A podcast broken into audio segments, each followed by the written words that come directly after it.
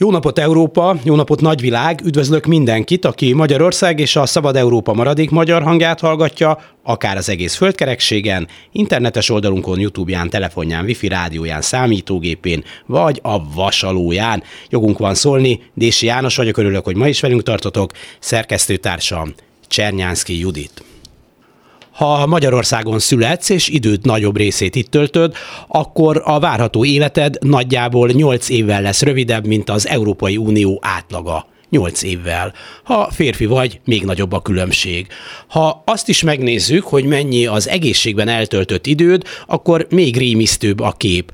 A férfiaknak alig 61 és fél, a nőknek 63 és fél év jut. A megelőzhető és elkerülhető halálozások aránya Magyarországon talán a legmagasabb a térségben.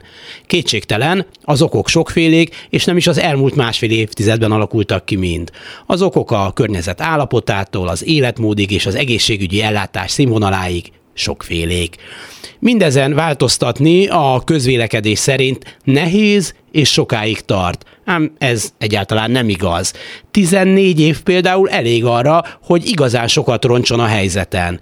Bizonyára népszerű az otthoni pálinka főzés gyors engedélyezése, de az életet nem hosszabbítja meg. A környezetvédelmi szabályok fölfüggesztése a romboló ipari termelésnek utat engedve, a települések zöldebb részeinek lebetomozása is gyorsan érzékelteti a hatását. Na, és ami az egészségügyben történik.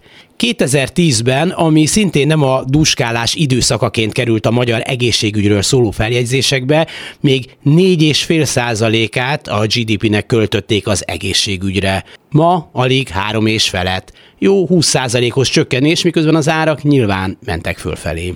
Az oktatás és a szociális szféra még rosszabbul járt, de se baj, a fejedelmi vő éppen most vett 11 új irodaházat a baráti Szerbiában, szépen híznek a foci akadémiák határon innen és túl, na és a hűbér úr személyes zsebe, Mészáros Lőrinc sem panaszkodhat. Ma Magyarországon alig a felét költik lakosonként az emberek egészségére az állami szférában, mint az európai átlag. A bezáró kórházi osztályokról, a végtelen várólistákról, az elvándorló orvosokról és szakdolgozókról szóló történetekkel Dunát lehetne rekeszteni. A minap mondta az orvosi kamara frissen megválasztott elnöke, hogy aki jót akar magának, az gyűjtsön a magánorvosi ellátásra, mert más túlélési esélye adott esetben nem sok marad.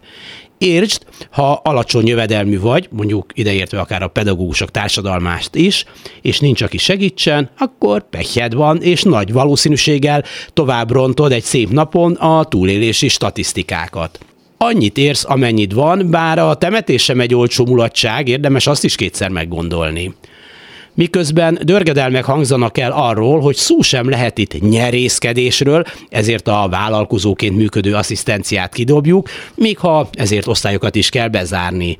Ám közben az Orbán vitézek szépen megszerzik a kórházi takarítások, üzemeltetések, vagy akár a gyógyszerbeszerzések könnyen gyorsan, jól fizető területeit.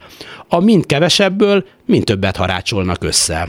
A magyar átlagos egészségügyi ellátás színvonala mind messzebbre kerül az európaitól, és minden jel arra mutat, hogy a helyzet még csak rosszabbodni fog. Aki elmegy Magyarországról, az adott esetben nem csak a demokráciát, a minőségibb oktatást, a kiszámítható polgári létet választja, de azt is, hogy tovább fog élni elfogadható egészségi állapotban.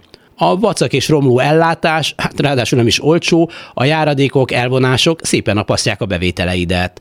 Megjegyzem, amikor szóba került a több biztosítós modell, a 300 forintos vizidíjról nem is beszélve, akkor gyorsan és könyörtelenül sikerült felcukkolni a népeket mindenféle változás ellen akkor nem értettem, hogy a hatalomba készülő Fidesz miért akadályozza meg, hogy az előző kormány oldja meg azt, amit lehet, vigye el a szükségképpen jelentkező balhét, hogy ők majd egy normálisabb rendszert vehessenek át, és élvezhessék annak eredményeit. Ma már értem.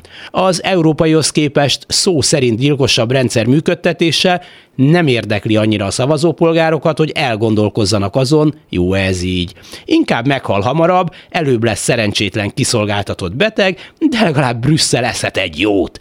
Nincs politikai következménye, a tessék három hónap múlva jelentkezni a sorszámért válasznak sem.